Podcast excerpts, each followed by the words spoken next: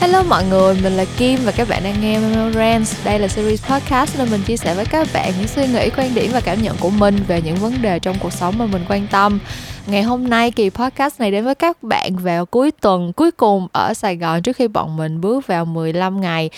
không được ra khỏi nhà. Thực ra thì bản thân mình ngày hôm nay cũng có sao một cơn trầm buồn một chút xíu, cho nên là kỳ podcast này đang được thu âm và sẽ lên sóng rất là muộn, không có đúng ngày thứ Sáu như mọi lần. Thực ra cũng lâu rồi mình mới bị trễ hẹn lên podcast với các bạn. Dạo gần đây mình làm podcast rất là đúng giờ, nhưng mà thực ra mình cũng không biết tại sao nữa, nhưng mà khi mà nghe tin về chuyện các cái quy định giãn cách sẽ được siết chặt hơn á, thì mình cũng thấy hơi buồn một tẹo. Mình nghĩ mình buồn là tại vì cái biện pháp này nó thể hiện cái chuyện là mình đã đi đến kiểu cả nước mình á, đã đi tới cái bước cuối cùng rồi. Tức là sau 3 tháng nỗ lực, cho dù tất cả mọi người đều kiểu rất là cố gắng rồi và rất là nhiều người vẫn đã kiểu trải qua rất là nhiều mất mát rồi, thì có vẻ như là mọi chuyện vẫn chưa được kiểm soát á, thì nó mới đi tới cái mức cái nước này. Nhưng mà mình buồn thì mình cũng buồn một xíu rồi thôi, tại tất nhiên là sống tới tuần này tuổi rồi, tất nhiên mình cũng phải tìm được cách vượt qua những nỗi buồn vu vơ của bản thân mình rồi, chứ không thôi mình cũng không thể nào sống được tới bây giờ. Nhưng mà mình nghĩ là cái việc mà những cái quy định về giãn cách siết chặt hơn rồi, những cái tỉnh thành khác xung quanh Sài Gòn, ở ngoài Bắc, ở Hà Nội, cái việc giãn cách như vậy mình nghĩ cho dù không ít thì nhiều chắc là cũng sẽ ảnh hưởng tới tâm trạng của mọi người, đúng không? Mình nghĩ là đâu đó thì cho dù các bạn là những người tích cực và lạc quan nhất thì cũng sẽ bị ảnh hưởng bởi cái giai đoạn này thôi. Cho nên mình nghĩ cái mục tiêu của mình với kỳ podcast ngày hôm nay là ít nhất cho các bạn một cái khoảng thời gian kiểu như là có một chút thư giãn nè, xong rồi có người thủ thủy tâm tình, thì ít ra bọn mình kiểu không thể giải quyết được vấn đề kiểu việc giống như có cái câu mà bọn mình chỉ là những chiếc lá và việc của mình là xanh ấy, thì mình chỉ là một con người rất nhỏ nhoi trên cuộc đời này. Mình không thể nào phát minh ra thuốc chặn virus corona hay là giúp cho Việt Nam hồi phục lại hoàn toàn hay gì hết, thì mình chỉ có thể ngồi đây nói xàm với các bạn và hy vọng là cái sự tích cực mà mình cố gắng để lan tỏa và cái sự đồng cảm, cái sự thấu cảm mà mình đang muốn gửi gắm tới các bạn thì nó sẽ vượt qua được muôn trùng sóng âm và mạng internet để chạm được đến các bạn. Và hy vọng là tụi mình sẽ ở bên nhau cho tới khi cái đợt khó khăn này nó trôi qua. Bản thân Memoran thì sẽ ra mắt vào mỗi 2 tuần, đúng không? Cho nên là hy vọng là 2 tuần nữa mình ra một kỳ Memoran mới thì bọn mình đã có những cái tin vui để update với nhau rồi. Mà cũng không cần chờ tới 2 tuần nữa đâu. Thực ra là mình cũng có một vài tin vui nho nhỏ muốn chia sẻ với các bạn nè. Tin vui đầu tiên là mình có cách đây 2 tuần mình có teasing về cái workshop đổi ID bắt concept, đúng không? Thì mình cũng trộm vía, không biết là các bạn, bao nhiêu bạn nghe Memorance ở đây đã ủng hộ mình rất nhiệt tình, nhưng mà đại khái là cái workshop này thì nó đã fill up rất là nhanh rồi. Và ban đầu thì mình định là sẽ mở đăng ký cho tới ngày 25 tháng 8, tức là tới sinh nhật mình, thì mình đóng đăng ký luôn cho ngày nó đẹp, mình đỡ mình dễ nhớ. Nhưng mà thật sự bây giờ là nó đã quá cái số slot ban đầu mình dự tính rồi á, nên là mình sẽ đóng đăng ký sớm. Thì giống như mình đã chia sẻ nhiều lần rồi á, chắc là các bạn nghe cũng chán rồi, chắc các bạn nghĩ là trời sao bà này bả kiểu cách quá, lần nào cũng nói đi nói lại cùng một câu. Nhưng mà thật ra là mình thật sự cho dù làm podcast cho dù là tổ chức workshop bao nhiêu lần đi chăng nữa thì mình vẫn rất là ngạc nhiên và mình rất là trân trọng trước sự ủng hộ của các bạn. Kiểu giống như là mình luôn luôn mở workshop trong tâm thế là lần này mình sẽ chỉ nhận 20 bạn thôi, lần này mình sẽ nhận 30 bạn thôi, nhưng mà lúc nào cũng vượt qua cái con số đó. Và thậm chí là thời gian các bạn fill up những cái slot này càng lúc càng nhanh nữa, cho nên là mình kiểu nói chung mình thấy rất là cảm động. Với kiểu mình không biết là chuyện này nó có kỳ quặc hay không, nhưng mà mình biết là cái lý do mà những cái workshop này được đón nhận là tại vì các bạn tin tưởng mình, các bạn biết rằng mình có những cái giá trị nào đó về mặt chuyên môn, về mặt trải nghiệm có thể chia sẻ với các bạn, thì các bạn mới đăng ký tham gia workshop của mình. Cho nên là mình rất là vui mỗi khi mà một cái workshop được các bạn đón nhận và thành công tốt đẹp. Thì đó là tin vui đầu tiên của mình, là cái workshop này nó sẽ được đăng ký sớm hơn dự kiến và nó sẽ diễn ra vào chủ nhật tuần sau. Thế nên là nếu có bạn nào nghe Memorance mà có đăng ký cái workshop này thì mình rất là mong sẽ sớm được gặp các bạn nha. Thông báo thứ hai mình muốn gửi tới các bạn đó là mình lại quay trở lại làm video YouTube rồi. Thực ra cũng không phải là lại quay trở lại, mình chỉ bỏ bê đâu đó có một tuần, tại tuần đó mình làm livestream. Xong rồi sau đó thì mình vẫn quay lại làm video như bình thường, nhưng mà kiểu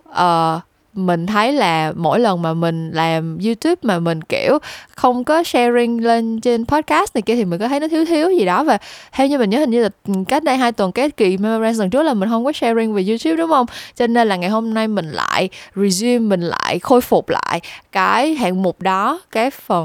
phần đó, cái gì, cái part đó mình cũng không biết nữa. Nói chung là dạo gần đây mình kiểu rất là bị mình phải rất là ý thức rõ ràng về cái chuyện là mình nói trên tiếng Anh nhiều á mọi người. Tại vì mình lại nhận được rất là nhiều những cái feedback, kiểu mỗi lần mà mình có một lượng thính giả mới nghe podcast thì mọi người đều rất là khó chịu với chuyện mình nói trên tiếng Anh trong lúc mình nói chuyện bình thường. Cho nên là mình thực sự đã phải rất là cố gắng để không có phạm phải cái lỗi đó nhiều nữa. Và cái video YouTube của tuần này thực ra là cũng có liên quan tới cái việc mình cố gắng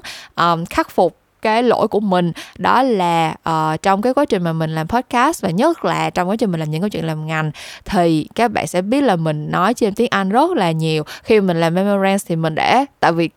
vấn đề là chủ đề của nó là đời thường thôi, mình nói về cuộc sống hàng ngày, nói về bạn bè gia đình này kia thôi, cho nên là mình cũng không phải sử dụng từ tiếng Anh quá nhiều á. Nhưng mà khi mình làm podcast chuyện ngành thì đa phần những cái từ chuyên ngành ở trong mỗi cái tập podcast mình đều không thể nào dành thời gian để mà nghĩ ra cái từ tiếng Việt để mình xài cho nó chuẩn xác được. Cho nên là mình nói trên tiếng Anh rất là nhiều trong những cái kỳ đó, và thực sự là có feedback từ rất nhiều người, cả thiện chí lẫn không có được tốt bụng cho lắm, đã để lại rất là nhiều comment cho mình về chuyện là phải giải thích những cái nghĩa từ tiếng Anh này ra và giúp cho các bạn hiểu được cái podcast nó tường tận hơn và có thể hạn chế trên tiếng Anh càng nhiều càng tốt. Thì thực ra cái việc hạn chế thì mình cũng cố gắng hạn chế hết mức có thể thôi, nhưng mà mình nghĩ cái việc mình có thể làm đó là mình sẽ bắt đầu làm một cái series video mà mình update, mình sẽ cập nhật với các bạn những cái từ vựng chuyên ngành mình thường xuyên sử dụng nhất. Thì cái video tuần này là mình bắt đầu với 10 từ, tại thực ra mình đã từng học từ vựng rồi, mình biết mình học từ vựng của nhiều thể loại ngôn ngữ khác nhau rồi, mình biết mình càng cố gắng nhồi thì cái chuyện mà nó ở lại được bao nhiêu nó lại càng phụ thuộc vào định mệnh á, kiểu như là mình cố gắng mình học bao nhiêu từ mà chắc bấy nhiêu từ thì nó sẽ dễ ở lại trong đầu mình lâu hơn. Thì cái video tuần này mình giới thiệu với các bạn 10 từ vựng chuyên ngành mà mình thường sử dụng nhất, và đây là một đoạn trích trong video đó. Từ thứ 6 là engaging activity. Activity thì có nghĩa là hoạt động rồi ha. Còn engaging nó là cái tính từ của động từ engage. Engage có nghĩa là các bạn sẽ tương tác, giao tiếp, tạo ra một cái sự kết nối gì đó. Thí dụ như là trên đường mà có ai đó đang kiểu la làng tuyên truyền cái thông tin gì đó mà bạn bước qua, bạn đi qua luôn mà không để ý thì có nghĩa là bạn đang không engage với người ta. Còn nếu như mà kiểu người ta nói cái này cái kia xong phát tờ rơi cho bạn, xong bạn đứng lại, bạn nhận tờ rơi, bạn hỏi han thêm thông tin, bạn kiểu nghe coi người ta nói cái gì và bạn trả lời những câu hỏi người ta đặt ra chẳng hạn, thì đó là bạn đang engage với cái người đó. Thì như vậy engaging activity có nghĩa là những cái hoạt động mà sẽ giúp cho thương hiệu tạo ra cái sự tương tác, kết nối, giao tiếp hai chiều với người tiêu dùng của mình. Và Meomeo phiên bản podcast đã trở lại với mọi người rồi đây. Cái video mà mình vừa mới trích dẫn ra ở đây đó là video mới nhất mình upload ở trên YouTube channel Meomeo Talks. Nếu mà các bạn chưa xem video này thì như thường lệ, sau khi nghe hết kỳ podcast này hãy ghé qua YouTube để xem video mới này của mình nha. Sau video này thì có vẻ như các bạn rất là đón nhận và mình sẽ làm thêm nhiều video nữa để chia sẻ với các bạn nhiều từ vựng chuyên ngành mà mình sử dụng hơn, và hy vọng là sau một thời gian mình làm 3-4-5 cái video gì đó thì sẽ cover được hết, sẽ truyền tải được hết những cái từ vựng chuyên ngành mà mình thường sử dụng. Và như vậy thì khi các bạn nghe podcast của mình, nghe những câu chuyện làm ngành hoặc thậm chí là nghe bất cứ ai ở trong ngành nói chuyện với nhau thì các bạn cũng sẽ hiểu mọi thứ một cách dễ dàng hơn. Và đó, vậy thôi đó, nếu mà cái chuyện đó xảy ra thì coi như là mình đã đạt được mục đích của mình khi làm cái series video này rồi. Và một cái thông báo cuối cùng trước khi bọn mình đi vào nội dung chính của kỳ podcast ngày hôm nay, đó là cái link đăng ký 1 năm hội viên sử dụng Fonos được giảm giá 10%, mình vẫn đang để trên phần description nha. Cái khoảng thời gian mà giãn cách đối với mình là khoảng thời gian mà mình có vẻ như là dành ra được nhiều thời gian để làm những cái chuyện mà bản thân mình yêu thích nhất. Và kiểu nói chung là cũng không phải là mèo khen mèo dài đuôi, nhưng mình cảm thấy là mình đã có một chút gọi là tự phát triển bản thân và biến cá nhân mình thành phiên bản tốt nhất của chính mình sau 30-40 ngày giãn cách vừa qua. Thì một trong những cái cách mình làm chuyện đó chắc chắn phải kể đến audiobook rồi, và những cái thể loại sách nói trên Fonos thì như các bạn biết là rất là đa dạng chủ đề, có đủ thứ các thể loại luôn. Nếu mà các bạn đang trong cái mood học thuật, mình muốn học hỏi thật nhiều, tiếp thu nhiều kiến thức, thì mình có rất là nhiều thể loại sách chuyên ngành về đủ thể loại lĩnh vực khác nhau, từ kinh doanh, marketing,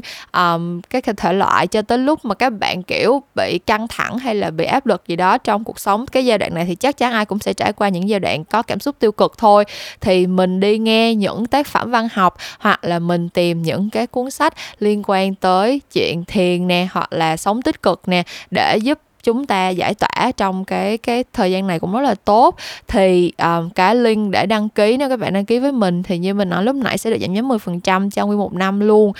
Mình hy vọng là chúng ta sẽ không phải giãn cách trong suốt nguyên 1 năm tới. Mình hy vọng là cái subscription này, cái lúc mà các bạn đăng ký hội viên thì nó là 1 năm, nhưng mà các bạn sử dụng trong vòng 1-2 tháng sắp tới thôi thì mình sẽ hết giãn cách, và bọn mình sẽ quay lại tần suất sử dụng những cái app audiobooks trong khoảng thời gian mình lái xe đi làm, hay là ở trong công ty giờ nghỉ trưa gì đó, như là cái khoảng thời gian trước đây mình đã được trải nghiệm. Trời, nghĩ tới cảm giác được lái xe đi làm với lại được ngồi nghỉ trưa trong công ty thấy nó xa vời kiểu gì á ha mọi người. Mình ở work from home quá lâu rồi, mình không còn nhớ cái cảm giác đó nữa luôn. But anyways, nếu mà bạn vẫn chưa đăng ký Fonos thì hãy click vào cái link trong phần description nha. Và bây giờ bọn mình đã có thể quay lại với Memories của tuần này rồi đó mọi người. Thực ra cái kỳ podcast tuần này mình đã được inspire, mình đã được truyền cảm hứng bởi một số những cái dự án ở trong công việc mà mình làm gần đây, và nó cũng liên quan mật thiết tới chuyện cuộc sống giãn cách thôi. Tại vì rõ ràng là khi mình đi làm truyền thông thì cái insight của người dùng, cái hành vi của người dùng là cái chất liệu mà mình không thể nào bỏ qua được. Và khi mà cuộc sống của người dùng trải qua 3-4 tháng trời chỉ có giãn cách thôi, thì rất là nhiều những cái proposal, rất là nhiều những cái ý tưởng và những cái chiến dịch mà bọn mình đang lên kế hoạch để thực hiện á, thì đều phải xoay quanh cái câu chuyện đời sống giãn cách như vậy. Thì một trong những cái chủ đề xoay quanh giãn cách và kiểu liên quan tới một cái kế hoạch truyền thông bọn mình đang lên, gọi là đang pitching thời gian gần đây, đang đấu thầu thời gian gần đây. Thấy không mọi người, mình mà cố gắng nói tiếng Anh chuyển qua thành từ tiếng Việt thuần là nó nghe rất là kỳ á, nhưng mà thôi không dám, kiểu giống như là khách hàng là thượng đế, mình sẽ cố gắng ít chêm tiếng Anh nhất có thể. Thì một trong những cái kế hoạch truyền thông mà bọn mình đang lên kế hoạch và chuẩn bị đấu thầu trong thời gian này, đó là về câu chuyện yêu bản thân. Và cái ngữ cảnh mà bọn mình đang muốn nói tới là câu chuyện yêu bản thân trong mùa giãn cách. Tại vì có rất là nhiều những cái sản phẩm, rất là nhiều những cái dịch vụ mà bọn mình là một phần của cuộc sống của tụi mình khi mà trước giãn cách xảy ra, thì trong cái mùa giãn cách nó không phải là thiết yếu, nó không cần thiết nữa, và bọn mình đều có thể sống rất là ổn mà không cần có nó. Một trong số đó là những cái hoạt động chăm sóc bản thân như là đi spa hoặc là đi salon làm tóc nè. Kiểu giống như những bạn, mình nghĩ là sẽ có rất là nhiều bạn chắc cũng giống như mình thôi, thường trước đây là thường rất là đi làm nail, đi làm móng á mọi người, kiểu mình sẽ đi làm móng gel và mình sẽ kiểu mỗi lần đều phải dành rất nhiều thời gian để xăm soi Pinterest coi là có mẫu nào đẹp, có mẫu nào hợp với màu da của mình, đợt này màu nào đang là trend các kiểu. Một số bạn khác của mình thì sẽ thường xuyên đi nối mi và dặm chân mày, tại vì cuộc đời này mình đi làm mà không có chân mày thì không được, đúng không mọi người? Kiểu như là giặt đến nhà thì đàn bà cũng phải kẻ mắt đánh chân mày rồi, muốn làm gì làm á. Cho nên là mọi người người, bạn bè xung quanh, đồng nghiệp của mình thì thường xuyên là kiểu 3 tuần là phải đi tới những cái spa để làm kiểu giống như là dặm lại nối lại mi rồi dặm lại chân mày các kiểu nè. Và chắc chắn là chuyện đi làm tóc là chuyện không thể nào tránh khỏi rồi, đúng không? Mình sẽ phải đi cắt, uống, duỗi nhuộm, lâu lâu hứng lên thì sẽ đổi màu này màu kia. Bản thân mình là một đứa rất là thích tóc màu nổi, mình đã nhuộm, thực ra là đó giờ mình chỉ thích nhuộm tóc xanh lá cây thôi, nhưng mình đã nhuộm chắc phải 4 loại màu xanh lá cây khác nhau rồi. Và đối với con gái tụi mình thì đâu đó những cái hoạt động này kiểu như là những cái hoạt động mà chăm sóc sắc đẹp của bản thân ở một cái mức độ nào đó thì nó được đánh đồng với chuyện là yêu bản thân. Mình không biết các bạn có từng trải qua cảm giác này không, nhưng mà có những cái thời điểm mà kiểu mình quá là mệt, quá là stress đi, mình quá nhiều việc đi, thì mình chỉ mong được tới cái lúc mà mình có khoảng thời gian rảnh thôi, và mình sẽ dành một ngày kiểu sáng ra đi gội đầu, làm tóc, xong rồi ghé qua tiệm làm móng, xong rồi đi cà phê, cà pháo gì đó. Nhưng mà cái chuyện cà phê hay là la cà chỗ này chỗ kia, gặp bạn bè, ăn uống gì đó, nó sẽ đến sau khi mà mình đã đi spa, mình đã massage, mình đã cắt tóc, gội đầu, mình đã làm đủ mọi thứ trong cái việc chăm sóc cơ thể mình và làm đẹp cho bản thân mình trước đã. Thì khi mà giãn cách xảy ra, tất cả mọi người sẽ kiểu không biết là kiểu chuyện ăn uống còn không biết là có đảm bảo được hay không, thì đâu có ai quan tâm tới chuyện ngoại hình là cái gì đâu, đúng không? Cho nên là tất nhiên cũng đã rất nhiều người 3-4 tháng trời không làm tóc, không làm móng, lông mi rụng hết tất cả các thứ. Và từ đó thì cũng sẽ có hai luồng ý kiến xảy ra. Một số người thì nói là ủa bây giờ ở nhà giãn cách như vậy, kiểu xấu thì cũng có sao đâu, kiểu như là không có lý do gì phải quá lo ngại về ngoại hình của mình cả, nếu như mình vẫn yêu thương bản thân mình. Và một cái trường phái thứ hai là một số người sẽ nói là ủa nếu mình vẫn yêu thương bản thân mình thì mình vẫn phải làm đẹp chứ, tại vì nếu mà ở nhà mà mình không làm đẹp thì có nghĩa là trước đây mình chỉ làm đẹp cho người ngoài thôi sao, tức là mình chỉ làm đẹp để gây ấn tượng với người ngoài, nhìn vô khen mình đẹp thôi chứ không phải là mình tự làm đẹp cho bản thân mình hay sao. Và hai cái trường phái này thật ra là mình không có tự bịa đâu nha mọi người, kiểu team planning của bọn mình đã có đi làm khảo sát và đưa ra được hai cái insight, hai cái trường phái khác nhau như vậy từ các đối tượng phụ nữ khác nhau luôn. Và thế là nó làm cho mình suy nghĩ rất nhiều về chuyện yêu bản thân, về câu chuyện là thực sự cái biểu hiện của việc yêu bản thân là cái gì. Mình yêu bản thân có nghĩa là mình kể cả lúc mà mình xấu xí nhất thì mình cũng không quan tâm, vì mình thật sự khi mà mình đã yêu bản thân rồi thì mình sẽ yêu cái version kiểu cơ bản và gọi là thuần chủng nhất của mình hay sao, cái version mà không có một chút chăm chút, không có một chút gọi là tô điểm nào cả, mình vẫn yêu. Hay yêu bản thân có nghĩa là mình sẽ, cho dù không có ai nhìn mình, cho dù cả 3 tháng trời mình ở trong nhà thì mình vẫn sẽ dưỡng da, mình vẫn sẽ tự cắt tóc, mình vẫn sẽ uống sấy tóc mỗi lần gội đầu, mình vẫn sẽ tự sơn móng tay cho mình để mình vẫn cảm thấy được cái sự xinh đẹp nữ tính khi mình ở nhà. Hai cái luồng suy nghĩ này khiến cho mình kiểu đã phải nghĩ ngợi về nó rất là nhiều, tức là mình muốn có một cái sự suy nghĩ nó thấu đáo hơn về cái định nghĩa của bản thân.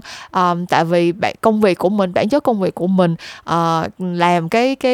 việc là kêu gọi mọi người yêu bản thân rất nhiều. Kiểu bọn mình rất là nhiều những cái thông điệp truyền thông của bọn mình đều xoay quanh cái chuyện là hãy là chính bạn đi, hãy yêu thương bản thân mình đi, hãy bung hết chất mình đi, các kiểu các thứ, vì bạn là nhất, vì bạn là thế này thế nọ thế kia.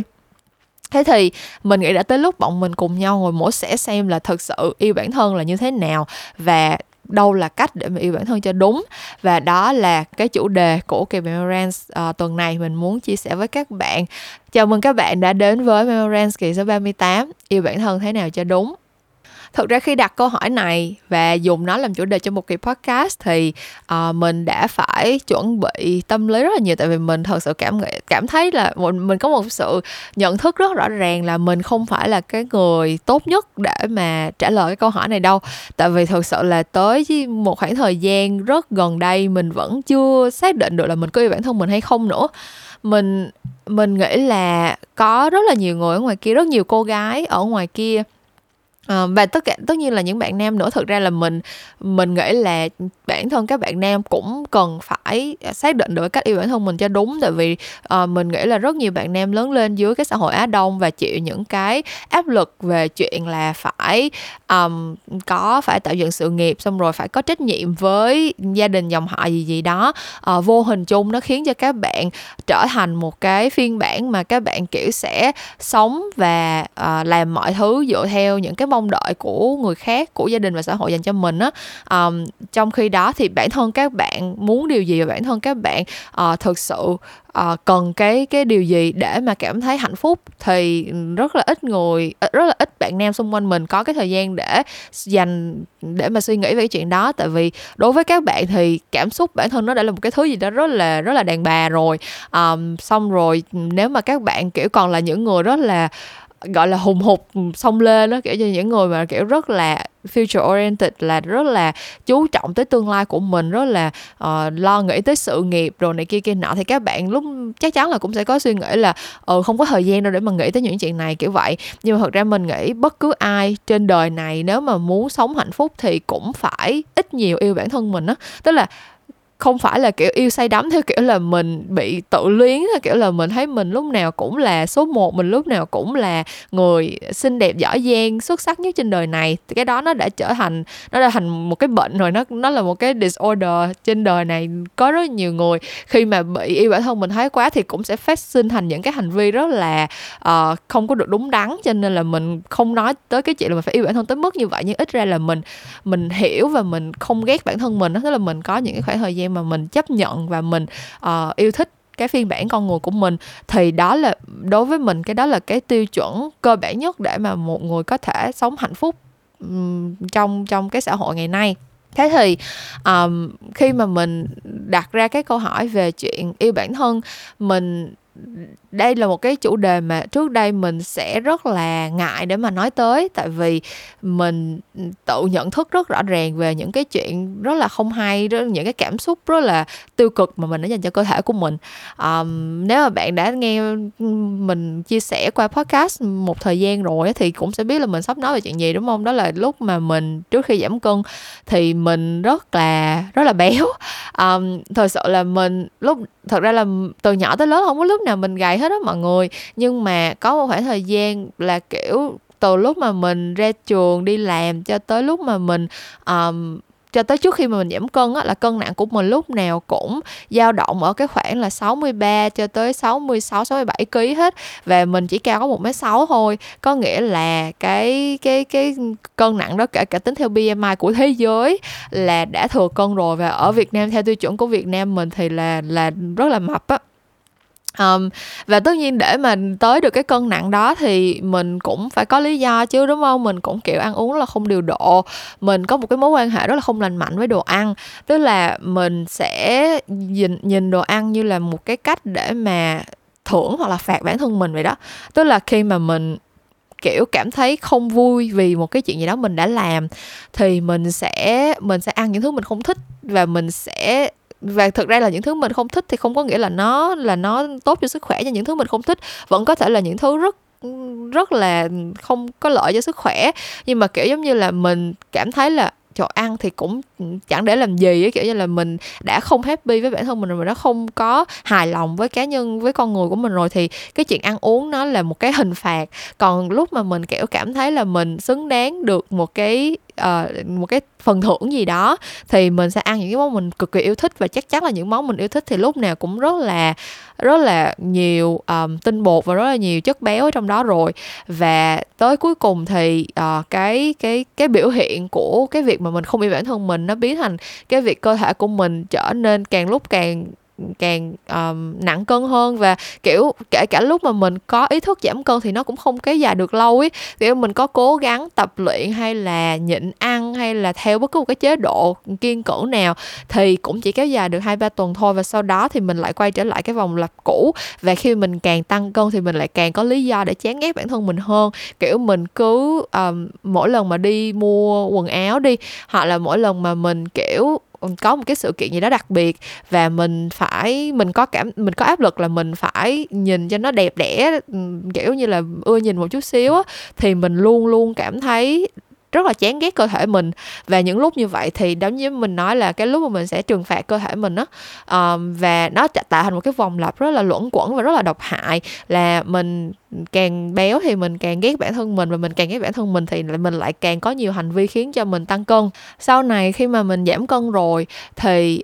thực ra là cái suy nghĩ, cái mối quan hệ độc hại với đồ ăn mà mình có nó cũng chưa được giải quyết liền lập tức đâu. Thực ra tới bây giờ mình cũng không biết là mình đã giải quyết được nó hoàn toàn triệt để hay chưa nữa. Cơ bản là rất là nhiều người sẽ nghĩ là khi mà bạn giảm cân thành công, hoặc là khi bạn phẫu thuật thẩm mỹ, hoặc là kiểu như là khi mà bạn có một vấn đề nào đó với ngoại hình của mình, thì chỉ cần bạn giải quyết cái vấn đề đó là tự nhiên bạn sẽ vượt qua được hết tất cả những cái mặc cảm tự ti trước kia, và bạn sẽ tự nhiên yêu bản thân mình hơn. Nhưng mà thật ra chuyện đó không đúng á, kiểu như là lúc mà mình đã giảm cân thành công rồi, lúc mà mình đã ốm hơn hồi xưa rất là nhiều, kiểu khi mình mới vừa giảm cân xong là mình sẽ dao động ở khoảng từ 51 đến 52 kg. Thì kiểu có những khoảng thời gian mình cũng tăng lên 53-54 kg, và kể cả ở khoảng thời điểm 54 kg thì mình vẫn là một cái số cân nặng mà mình suốt nhiều năm mình không thể nào mơ tưởng tới được các mọi người. Kiểu như là từ lúc học cấp 3 là mình đã không bao giờ nghĩ là mình sẽ nặng dưới 55 kg rồi, cho nên là kể cả cái lúc mà mình tăng cân nhất sau khi mình giảm cân xong á, kiểu như là có những mùa Tết hay là những cái ngày lễ này kia mà đi du lịch mà mình ăn uống nhiều thì mình cũng lên ký chứ. Thì cái cân nặng của mình kể cả cái thời điểm cao nhất lúc đó là 53-54 kg thì nó vẫn không là gì so với trước khi mình giảm cân hết. Và nếu mà mình thấy một ai đó khác, mình nhìn thấy một người khác mà có cái tỷ lệ cơ thể y chang như mình, thì mình sẽ không thấy người ta có vấn đề gì cả, mình sẽ thấy là bạn đó rất là vừa người, rất là bình thường. Nhưng mà vì đó là mình sẽ nhìn bản thân mình dưới một cái góc nhìn nó khắc nghiệt hơn, và mình thấy là chỉ cần lên 1-2 kg thôi là mình đã cảm thấy mình rất xấu xí, mình đã cảm thấy là mình sắp mập lại từ đầu tới nơi rồi. Và cái chuyện đó ảnh hưởng tới mối quan hệ với đồ ăn của mình cũng rất là nhiều luôn. Tức là sẽ có những khoảng thời gian mà mình kiểu nhịn ăn suốt 24 tiếng hoặc là hơn, kiểu như là mình không cho phép bản thân mình ăn bất cứ thứ gì hết, tại vì mình cứ sợ là mình ăn một chút thôi là mình sẽ lại mập lại. Hoặc là mình sẽ kiểu như là mỗi lần mình mặc đồ đứng trước gương xong mình sẽ thay hàng chục bộ đồ, tại vì mình thấy mình mặc cái gì vô cũng mập hết. Mặc dù giống như mình nói, cái đó chỉ là cái góc nhìn cá nhân của mình thôi, và nếu mà một người khác mặc cùng cái bộ trang phục đó với cùng tỷ lệ cơ thể của mình thì mình sẽ thấy không có vấn đề gì cả. Và mình nghĩ thật ra những cái đó nó là biểu hiện của việc mình không yêu bản thân mình từ bên trong á, kiểu như là mình cứ nhìn tới bản thân mình là mình đã có một cái ánh nhìn nó xét nét và nó bắt bẻ hơn bình thường rồi, cho nên là mình không thể nào mà chấp nhận nó như là cái mà mình nhìn mọi người xung quanh được. Thế thì quay trở lại cái câu hỏi của tụi mình và hai cái trường phái về câu chuyện là có cách nào để yêu cơ thể mình đúng cách hay không. Thực ra mình nghĩ cái chuyện mà đúng hay sai á, có rất là nhiều trường hợp nó không thể áp dụng được, và trong trường hợp này nó là một trong số đó. Tại vì đã từng có một thời gian mình dằn vặt bản thân rất là nhiều về chuyện mình không yêu bản thân. Cái này nó rất là kỳ nha mọi người, kiểu giống như là mình cứ nghĩ rằng cái chuyện yêu bản thân nó sẽ làm cho mình hạnh phúc hơn, đúng không? Nhưng mà khi mà mình đặt cái chuyện đúng sai vào đó nữa, có nghĩa là cái hành vi yêu bản thân là đúng, còn nếu mà bạn không yêu bản thân là bạn sai, thì có nghĩa là khi mà bạn không yêu bản thân á, bạn lại có thêm một cái cảm xúc tiêu cực nữa, đó là cái cảm giác có lỗi. Tức là mình đã không yêu bản thân mình được là mình đã buồn một rồi, nhưng mà mình có thêm một cái phản xạ nữa là trời, mình không yêu bản thân mình có nghĩa là mình đang làm chuyện sai trái, đúng không? Mình thật là tệ quá đi, kiểu như là mình thật là một con người xấu xa, kiểu mình cứ nói về nữ quyền này kia nhưng mà mình đâu có yêu bản thân mình được đâu. Mình cứ kiểu kêu mọi người là hãy sống thật với chính mình, hãy yêu thương bản thân mình, nhưng mà mình kiểu chỉ nói thôi mà không làm được. Có phải mình đạo đức giả quá không? Kiểu giống như là cái chuyện đạo đức á, cái tính đúng sai của một vấn đề á, nó khiến cho mình cảm thấy có lỗi, và cái nỗi nó càng làm cho cái nỗi buồn lúc đầu của mình nó tăng hơn nữa. Và khi mà cảm xúc tiêu cực nó lan tỏa quá nhiều thì đồ ăn là một trong những cái cách mà sẽ giúp cho các bạn up mood nhanh nhất. Tại vì cái đó là cái thiết kế của con người mình rồi, cái đó là sinh học của con người rồi. Tại vì các bạn cũng biết động vật nào thì cũng cần đồ ăn, đúng không? Tức là trong bất cứ một cái môi trường nào thì cái việc mà có đồ ăn nó cũng là một cái phần thưởng mà cơ thể của mình tự ghi nhận hết trơn á. Cho nên là mỗi lần bạn ăn cái món gì đó, nhất là những cái món mà có nhiều tinh bột hoặc là đường, là những cái món mà sẽ giúp cho các bạn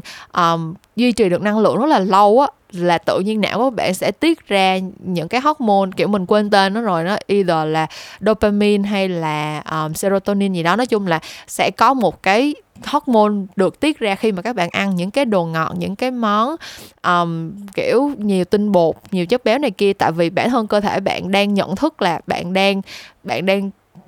đem lại một cái phần hưởng cho nó sẽ duy trì được cái nguồn năng lượng lâu dài. Cho nên là mình càng buồn, mình càng tiêu cực, mình càng không yêu bản thân mình thì mình lại càng có động lực để ăn. Nếu như mà mình không đang kiểu bỏ đói bản thân mình không kiểu đang cố gắng để nhịn 24 giờ để giảm cân thì mình sẽ kiểu uống trà sữa, xong rồi ăn tất cả những thể loại bánh, nhiều kem, nhiều chất béo nhất trên đời này, hoặc là mình sẽ ăn mì gói. Nói chung là cái vòng lặp của mình ở bên nước ngoài nó có một cái term, nó có một cái cụm từ gọi là binge fast cycle, tức là một cái vòng lặp mà các bạn sẽ kiểu binge có nghĩa là các bạn ăn tất cả mọi thứ, cái gì có trong tầm tay là mình ăn, rồi sau đó mình fast nghĩa là mình không ăn gì cả cho tới khi nào mình kiểu bỏ cuộc thì thôi, kiểu vậy. Thì nó là một cái tình trạng mà rất nhiều người trải qua trong quá trình mà họ giảm cân, hoặc là những người mà có mối quan hệ không có lành mạnh với đồ ăn á, trải qua những cái vấn đề trong chuyện ăn uống này kia. Thì bản thân mình khi mà xác định được là mình đang không yêu bản thân mình và mình biết là cái chuyện không yêu bản thân là sai á, thì mình kiểu cái cảm xúc tiêu cực nó giống như là nó đè nặng lên trên mình mọi lúc mọi nơi luôn. Mỗi lần mà mình có một cái cảm xúc tiêu cực gì đó bản thân theo kiểu là mình mặc bộ đồ này không đẹp, hoặc là mình kiểu nhìn cái áo này nhìn làm tay mình bự quá ha, hoặc là cái quần này làm cho đùi mình nhìn to ghê, là tự nhiên mình sẽ có thêm một cái layer nữa là tại sao mình lại nghĩ về bản thân mình như vậy, mình thật là một đứa đạo đức giả. Thế là cái nỗi buồn ban đầu đúng ra nó chỉ là chuyện buồn vì mình mặc đồ không đẹp thôi, cuối cùng nó lại bị double, triple, quadruple lên theo kiểu là mình kiểu vừa là một đứa không hiểu bản thân mình, còn là một đứa xấu xa, không đạo đức giả, không đi theo những cái quan điểm của nữ quyền, không có lan tỏa những cái giá trị tích cực cho xã hội, các kiểu các thứ nữa. Thế thì làm sao để biết là mình đang yêu bản thân mình đúng cách đây, nếu như mà cái chuyện cố gắng để làm cái điều đúng tới cuối cùng nó chỉ khiến cho mình cảm thấy mệt mỏi và áp lực hơn. Thật ra mình mới có một cái gọi là một cái khoảnh khắc, gọi là hơi kiểu khoảnh khắc eureka mọi người. Mình vừa mới có một cái bóng đèn bật sáng lên trong đầu mình mới sáng nay thôi, lúc mà mình sau khi mình regroup xong một trong những cái kế hoạch truyền thông mà mình đang plan,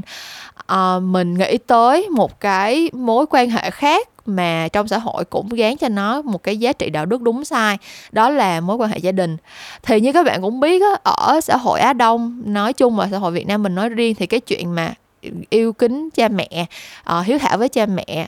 yêu thương gia đình này kia, nó là cái tiêu chuẩn luân thường đạo lý, đúng không? Kiểu như là bạn mà bất hiếu với bố mẹ là cái chuyện đó là cái tội lỗi tày đình lớn nhất trên đời mà bạn có thể phạm phải rồi. Kiểu kể cả những cái chuyện như là cướp của giết người này kia thì vẫn không bằng cái chuyện là mình bất hiếu với bố mẹ. Và cái cảm xúc kiểu cái chuyện mà con thương bố mẹ nó giống như là được áp đặt lên trên mỗi người theo cái kiểu là đã là con thì phải thương bố mẹ. Kiểu như là có rất là nhiều cái tình huống mà mình được biết đó là có những cái môi trường gia đình rất là độc hại, có rất là nhiều người bố người mẹ thực sự không có một chút gọi là trang bị nào, không thể là một người bố mẹ tốt được, nhưng mà họ vẫn có con, và khi mà con họ sinh ra thì họ hoàn toàn không có một cái sự đầu tư nào, và họ không hề làm bất cứ một cái việc gì, một cái hành vi, không có một cái hành vi nào xứng đáng với cái danh xưng là cha là mẹ hết. Và rất là nhiều người con khi mà lớn lên trong những cái môi trường như vậy, họ cũng bị cái tình trạng giống như mình đối với cái chuyện yêu bản thân mình, đó là họ không yêu thương cha mẹ của họ. Và mỗi khi mà cái cảm xúc đó nó trỗi dậy, mỗi khi mà họ cảm thấy họ nhận định rõ ràng là họ không yêu cha mẹ, thì họ lại có thêm một cái layer, một cái tầng cảm xúc nữa là cảm giác có lỗi. Tức là cái chuyện mà tại sao mình lại không yêu bố mẹ, có phải là mình làm sai rồi không, có phải là đây là lỗi của mình không, khi mà mình không yêu thương cái người đã đẻ ra mình có bổn phận phải yêu bố mẹ không. Khi mà nhận ra được cái sự tương đồng này á mọi người, thì mình gần như là mình thấy giống như là mình được khai sáng vậy đó. Tại vì cái chuyện tình cảm giữa bố mẹ và con cái đối với mình từ lâu nó đã rất là rõ ràng rồi. Mình không bao giờ nghĩ rằng chuyện yêu thương bố mẹ là bổn phận hết á. Mình cảm thấy là cái việc bố mẹ sinh ra mình là sự lựa chọn của họ. Bố mẹ có những cái sự chuẩn bị hay là có những cái lý do gì đó ở cái thời điểm trước khi mình ra đời và họ quyết định sinh ra mình không có tiếng nói gì trong chuyện đó hết. Cho nên là cái chuyện mà sinh ra và đảm bảo là mình có được một cái sự chăm sóc cơ bản, tức là không cần phải là bảo bọc hay gì cả, nhưng mà kiểu là cho mình cơm ăn áo mặc và một cái mái nhà để mình có thể lớn lên á, nó gần như là nó đi liền với cái nghĩa vụ của một người làm cha mẹ. Tại vì đối với mình, nếu như bạn đẻ con ra mà bạn không làm những cái nghĩa vụ cơ bản đó thì có nghĩa là bạn không phải là một người cha mẹ đúng nghĩa. Và dưới cái góc nhìn của đứa con thì vì mình không có tiếng nói trong cái chuyện mình được sinh ra hay không, cho nên là mình cũng không có sự lựa chọn trong việc bố mẹ mình là ai, mình không có sự lựa chọn trong cái việc là họ sẽ yêu thương mình như thế nào, hay là dành cái sự chăm sóc của họ cho mình tới mức nào, hay là cái môi trường sống mà mình có được trong gia đình nó sẽ ra làm sao. Và tất cả những cái điều này đều sẽ ảnh hưởng lên đứa trẻ hết. Cho nên là đối với mình, cái chuyện yêu thương bố mẹ nó sẽ không bao giờ là bổn phận, mà nó sẽ là một cái kết quả tự nhiên của một cái quá trình kết nối giữa người với người. Có nghĩa là sao? Có nghĩa là nếu như mà bố mẹ thực sự có một sự chuẩn bị chu đáo, có một cái sự chăm sóc và một cái tình yêu thương chân thành thì đứa trẻ nó sẽ cảm nhận được. Tức là các bạn đẻ đứa con ra xong mà không coi nó như là cục nợ, mỗi ngày tới bữa không phải là kiểu chỉ quăng nó lăn lóc rồi muốn ăn gì ăn, miễn sao có đồ ăn, miễn sao tới tối là nó có nhà nó ngủ hay là như thế nào đó,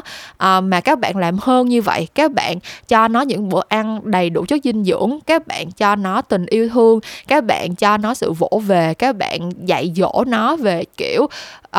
chuyện phải sống như thế nào, cư xử với mọi người là làm sao, như thế nào là lễ phép, như thế nào là cách để đối mặt với chuyện này chuyện kia chuyện nọ, vấp té thì bố mẹ nâng đỡ như thế nào, các kiểu các thứ. Đó là cái biểu hiện của tình cảm yêu thương chân thành mà bố mẹ, đa phần bố mẹ sẽ có với con cái của mình. Và cái cảm xúc này khi mà đứa trẻ nó cảm nhận được thì nó sẽ đáp lại, nó sẽ kiểu biết được là người này yêu thương mình, và như vậy cái tình cảm đáp lại nó là cái phản xạ tự nhiên. Thế thì nếu như mà mình áp cái mô hình này đi ha, cái mô hình này vào cái câu chuyện yêu bản thân thì mình sẽ nhận ra là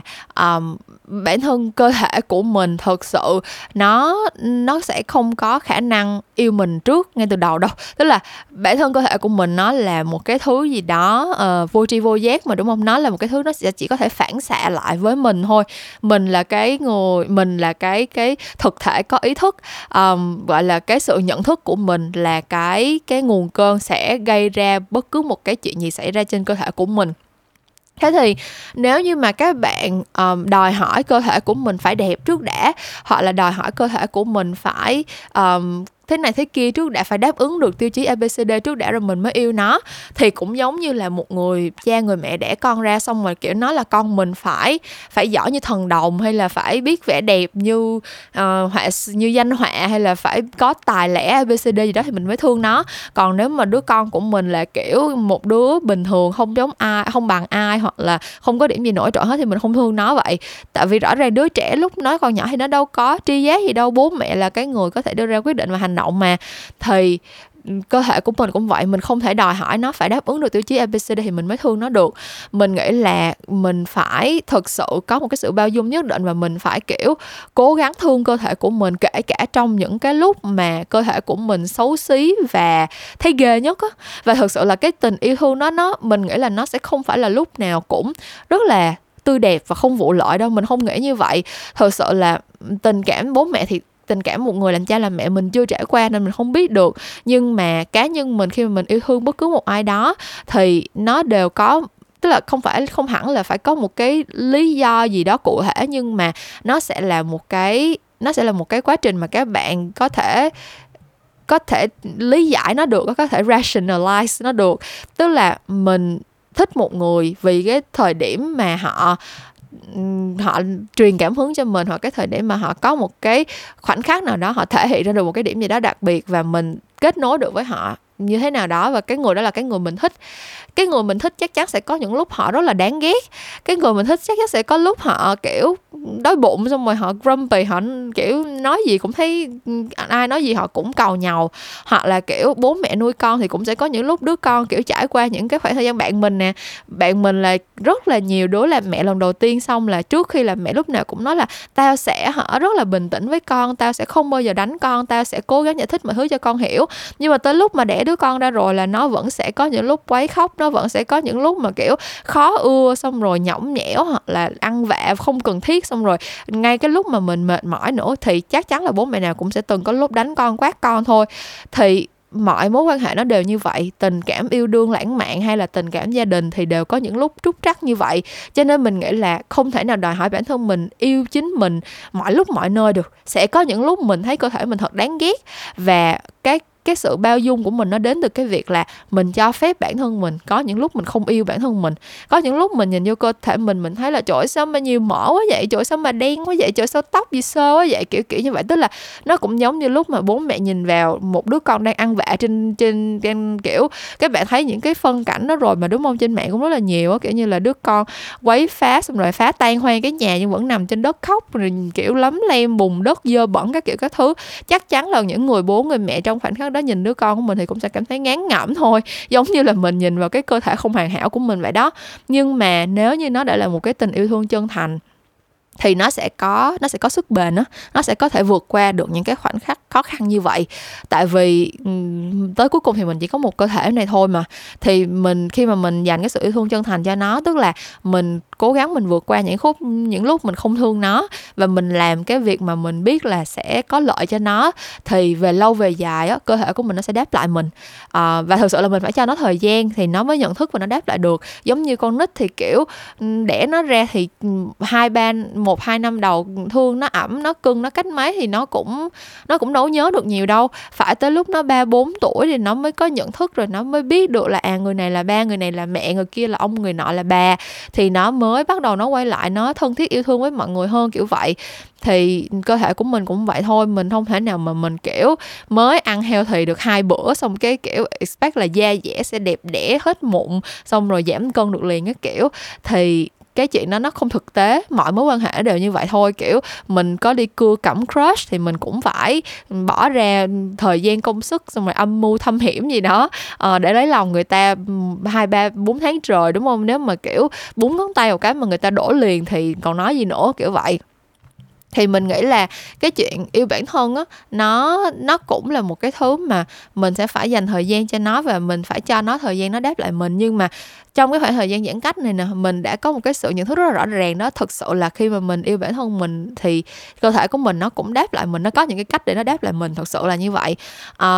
Tại vì trong cái khoảng thời gian giãn cách này thì cái thói quen lớn nhất mà mình đã tập, với là cái thói quen gọi là thay đổi cuộc sống của mình lớn nhất, đó là mình đã tập thể dục thường xuyên hơn. Thật sự các bạn không thể tưởng tượng được cái sự lười của mình đâu. Mình rất là ghét tập thể dục, mình thà nhịn ăn, mình thà ăn uống kham khổ suốt bao nhiêu tuần liền. Cái lần đầu tiên mình giảm cân á, hoàn toàn là mình không tập một xíu gì luôn các bạn. Mình chỉ tập rất là ít, trong khoảng cùng lắm là được 1 tháng đầu hình như là mình tập được 4 lần, xong rồi sau đó là mình ngưng luôn, mình bỏ luôn, mình không tập một cái gì cả. Mình giảm 10 mấy ký hoàn toàn là nhờ chuyện chế độ ăn uống thôi.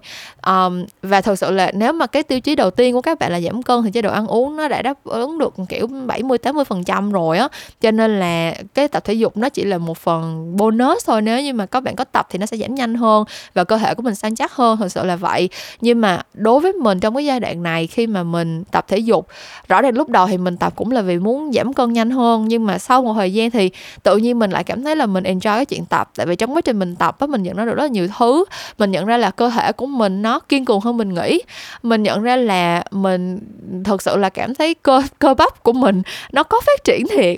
Mình bắt đầu có cơ bụng rồi, mình bắt đầu cảm thấy là cơ tay của mình nó cũng kiểu, mình cũng bắt đầu nâng vác được vật nặng hơn. Rồi mấy lúc đầu bắt đầu tập tạ thì mình chỉ tập được với cái cục tạ 3 kg thôi, nhưng bây giờ mình đã nâng được lên tới cục tạ 5 kg rồi. Thì mình kiểu những cái thay đổi như vậy, mình nhận ra là thì ra là cơ thể của mình nó cũng đang thích nghi với những cái cách yêu thương của mình dành cho nó. Hoặc là như là lúc mà mình đi tiêm vaccine á, mình đi tiêm vaccine Covid cách đây một thời gian, và lúc mà mình quay về thì mình thấy là kiểu mình cũng mệt đó mọi người, nhưng mà thật sự là mình mình cảm thấy là mình có một cái niềm tin rất mãnh liệt là cơ thể của mình sẽ vượt qua được. Kiểu là mình không biết tại sao trong cái đêm đầu tiên lúc mình đi tiêm về, ai mà đi tiêm về rồi thì sẽ biết là cái đêm đầu tiên là cái đêm mà mình sẽ bị sốt rồi mình bị hành rất là nhiều, nhưng mà mình hoàn toàn không một chút lo lắng nào cả, dù là mình cũng không có bổ sung vitamin C như mọi người nói, và mình cũng rất là ít uống thuốc giảm đau luôn, mình chỉ uống 1 viên trong cái đêm đầu tiên đó thôi. Nhưng mà mình kiểu mình cảm thấy là mình hồi phục cũng nhanh, và mình chưa bao giờ cảm thấy lo sợ gì về cái việc đi tiêm vaccine của mình hết trơn á. Thì mình thấy là ít ra thì mình cũng đã cho cơ thể của mình một cái cơ hội để nó có thể trở nên khỏe mạnh hơn, để mà mình có thể cảm nhận được cái mối quan hệ này nó đang dần dần trở thành một cái mối quan hệ healthy and balance hơn, một mối quan hệ thật sự là cân bằng hơn giữa mình và cơ thể của mình. Thế thì quay lại cái hai cái trường phái suy nghĩ lúc đầu đi. Mình đẹp thì mình có nên quan tâm tới chuyện mình xấu không, ở nhà mình kiểu có cần nên làm đẹp không? Thực ra mình nghĩ cái đó tới cuối cùng chỉ có bạn mới trả lời được thôi. Mình nghĩ là nếu như mà bạn thực sự cảm thấy là bản thân mình không nối mi, không dặm mày, không làm móng, không cắt tóc, không nhuộm tóc gì cả, vẫn là một cái phiên bản mà bạn chấp nhận được, thì thật sự không có vấn đề gì với cái chuyện đó cả. Và mình thấy đây